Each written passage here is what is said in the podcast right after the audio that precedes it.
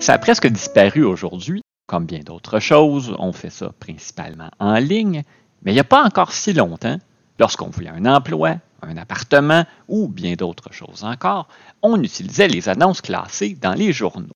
Et cette semaine, je me suis demandé à quoi ressemblait ce processus de recherche au début du vingtième siècle. Quel genre d'emploi était offert? Par qui? À qui? À quelles conditions? J'ai donc pris un journal presque au hasard et j'aimerais qu'on se mette dans la peau de nos parents, grands-parents, arrière-grands-parents qui vivaient à cette époque-là, qui ont ouvert leur gazette un matin du mois de mai mille neuf cent onze pour se trouver du travail. D'abord, il y a deux éléments importants. On est à une époque où il y a des offres d'emploi pour les hommes et des offres pour les femmes. Très, très rares sont les postes pour lesquels hommes et femmes étaient invités à appliquer. Les métiers étaient presque toujours genrés et quand on avait des métiers mixtes, l'enseignement par exemple, il y avait une délimitation claire des secteurs d'activité masculins et féminins. On n'aurait pas pensé engager un homme pour enseigner dans une école de rang ou une femme dans une université. Mais, c'est important de le préciser, le marché du travail n'était pas fermé aux femmes, bien au contraire. On raconte souvent une version de l'histoire où les femmes sont allées fabriquer des munitions pendant la guerre et après ça, on les a retournées à leur cuisine. C'est non seulement une simplification de ce qui est arrivé, c'est aussi très mal comprendre le capitalisme que de penser qu'on ne voulait pas voir les femmes travailler. On les payait moins que les hommes. On payait encore moins les enfants, mais ça, c'est autre chose. Donc, dès qu'on identifiait un poste où on se disait « une femme serait capable de faire ça », on se dépêchait d'en engager. Dans le journal sur lequel je me suis basé, c'est presque cinquante cinquante le nombre d'offres pour femmes et pour hommes. Pour les femmes célibataires, pas encore mariées, les mères de famille qui cherchaient un revenu d'appoint ou qui devaient suppléer à un mari qui ne remplissait pas son rôle de pourvoyeur, il y avait du travail en masse, surtout à la machine à coudre. D'ailleurs, commençons par là. L'industrie du vêtement, c'était le principal employeur de femmes à l'époque, si on se fie aux offres d'emploi. Vraiment, elles avaient l'embarras du choix de ce qu'elles désiraient coudre. Une manufacture du boulevard Saint-Laurent voulait engager cinquante chemisières d'un coup. Mais si vous n'aviez pas envie de coudre des chemises, vous pouviez confectionner des jupes, des culottes de garçonnet, des blouses, des vestes, des pantalons, des vareuses et salopettes. Ce sont tous des emplois différents pour lesquels j'ai vu des offres dans une édition du journal La Presse. Si la couture ne vous intéressait pas, il y avait d'autres options. Vous pouviez devenir poseuse de boutons. J'ai l'impression que les journées doivent passer lentement quand on les passe à poser des boutons. Il y avait des emplois dans le domaine de la fourrure, dans le domaine du cuir. Ça devait représenter un autre genre de défi. Vous pouviez aussi devenir calendreuse. Opérer une presse qu'on appelle une calandre, dans laquelle on fait passer les pièces de vêtements pour leur donner un beau fil. Et une calendreuse, ça gagnait de cinq à six dollars par semaine. Les offres d'emploi, malheureusement, mentionnent rarement le salaire, mais cinq, six, sept dollars par semaine, ça semblait être la norme dans le domaine de la confection de vêtements, donc essentiellement un dollar par jour. On est à une époque où on travaillait généralement six jours semaine. On ne travaillait pas des journées complètes le samedi, normalement, ça dépendait vraiment des entreprises. D'ailleurs, dans le même journal, on pouvait lire qu'il y aurait quatre fêtes légales dans tout le Dominion, donc dans tout le Canada, en moins d'un mois, ce qui était assez exceptionnel. Le trois juin, pour l'anniversaire du nouveau roi Georges cinq qui venait d'accéder au trône, le vingt-deux juin, pour le couronnement de ce même Georges cinq, en plus de la Saint-Jean-Baptiste et du premier juillet. L'article ajoute « C'est là un avantage très rare dont tout le monde ne manquera pas de profiter, car trois de ces fêtes tomberont un samedi, ce qui veut dire un congé de deux jours complet. Oui, vous avez bien entendu, une longue fin de semaine de deux jours, pouvez-vous croire? » Je ferme la parenthèse, revenons à nos offres d'emploi. La plupart des emplois dont je viens de vous parler se font en manufacture, mais il peut aussi y en avoir qu'on fait chez soi. Exemple. Femmes demandées pour confectionner chez elles des blouses à la douzaine doivent pouvoir en confectionner cinq douzaines par semaine. J'ai aucune idée ce que ça représente comme travail. Cinq douzaines de blouses en sept jours, qu'on fait, je présume, de A à Z à partir d'un patron, mais ça ne devait pas vous laisser beaucoup de temps libre. Il y avait aussi à l'époque plusieurs emplois où votre lieu de travail devenait votre résidence. On a toute une colonne dans notre journal de servantes recherchées. Ici, de temps à autre, on voit « pourra coucher chez elle ». En général, on s'attendait à ce que la servante s'installe dans la famille qui l'employait. ou comme le disait une annonce que j'ai vue, servante demandée, petite famille, pour se rendre utile aux besoins du ménage, sera un bon chez-soi pour personnes compétentes. De toute manière, il fallait préparer les lits pour le coucher et faire le déjeuner le lendemain, sans parler des enfants quand il y en avait. Ça a tendance à se réveiller en pleine nuit, ces bibittes-là. C'était préférable d'avoir la servante sur place en permanence.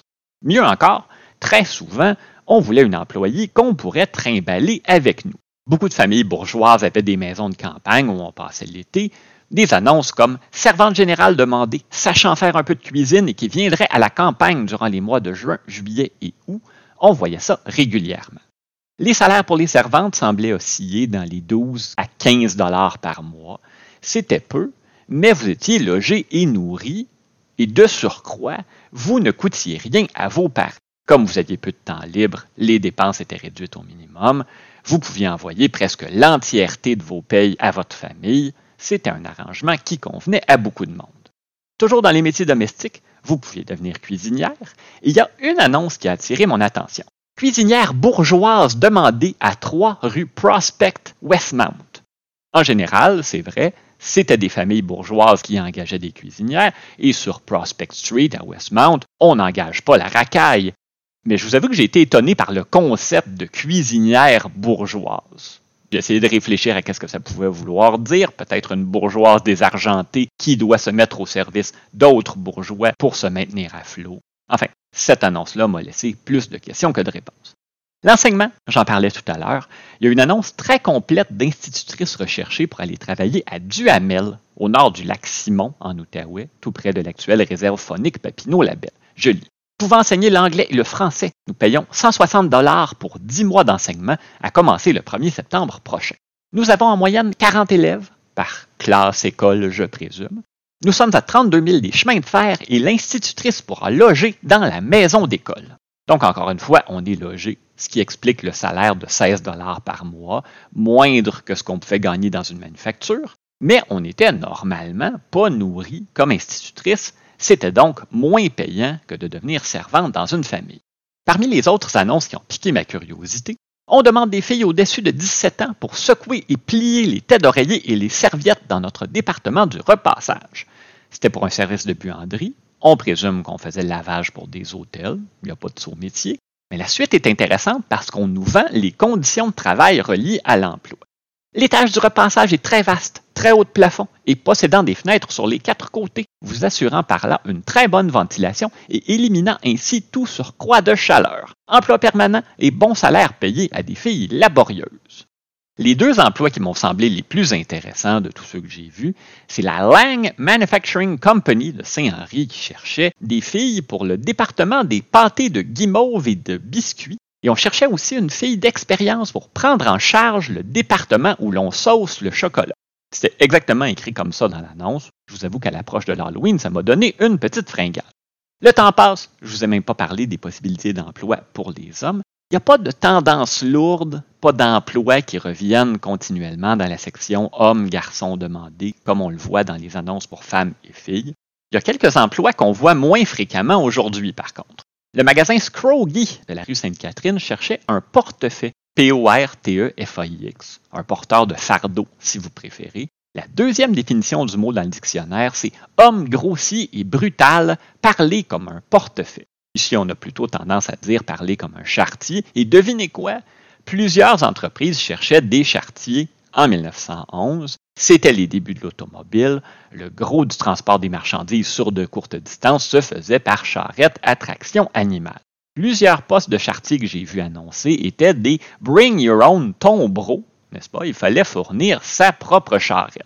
Et quand approchait l'hiver, la saison du chauffage au charbon, des fois, c'était carrément des tombereaux qu'on cherchait dans la section « offre d'emploi ». Sans tombereau demandé immédiatement pour livrer le charbon, toute voiture appropriée à cette fin sera acceptée. Et je présume qu'on engageait le conducteur de la charrette avec son véhicule, mais on ne le précisait même pas. Je termine avec une petite précision technique à propos des applications à cette période-là. Inutile de vous dire qu'on n'envoyait pas notre C V par courriel, on n'appliquait pas non plus par téléphone, le téléphone était alors très peu répandu. Plus souvent qu'autrement, on allait cogner à la porte de l'entreprise.